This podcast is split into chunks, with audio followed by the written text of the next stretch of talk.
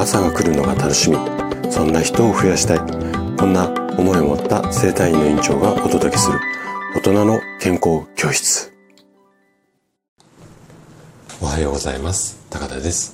皆さんどんな朝をお迎えですか？今朝もね元気で心地よい。そんな朝だったら嬉しいです。さて毎週日曜日は朗読をしています。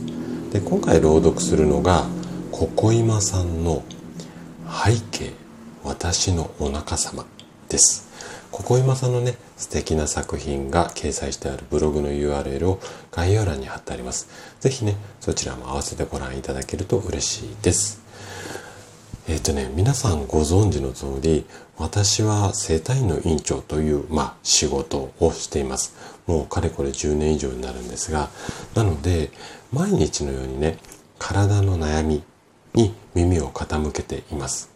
そんなこう皆さんというか患者さんの声を耳にしている私だからこそここ今さんのように自分の体の声を言葉にできるこれはね本当に素晴らしい才能だよなっていうふうにこちらの作品をこう目にしてっていうか耳にした時に感じたんですね。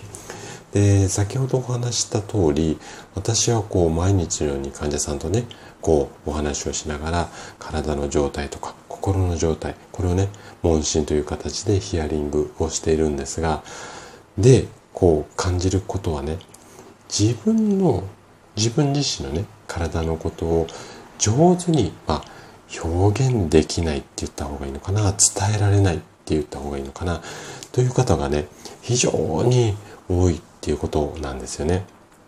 だからこそ今回のね作品を多くの方に聞いていただきたい。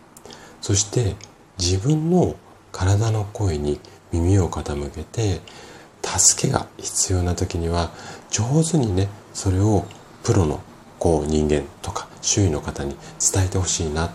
そんな思いを込めてね今日は朗読をさせていただきます。それではお聴きください。背景私のお腹様ずっとあなたのことを誤解していました。あなたはとっても強いんだって。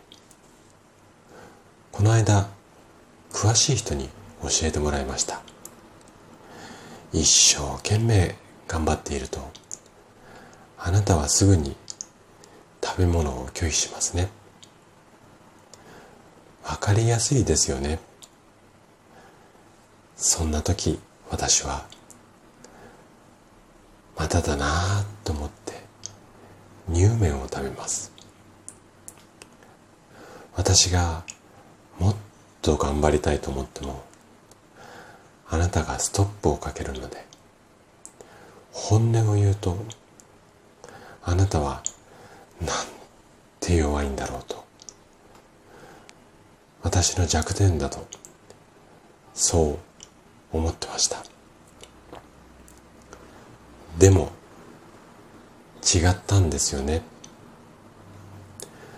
体の他の部分が悲鳴を上げないように。あなたは率先して痛みを引き受けていたのですね。あなたはとても強くて優しいのですよね。そして私に教えてくれる。そんなに頑張んなくてもいいんだよって。あなたはとても賢いのですね。私は頑張ることが好きなので。これからもあなたには負担をかけますが。あなたと一緒にこの命を生きていきたいのです。どうぞ。どうぞ。よろしくお願いします。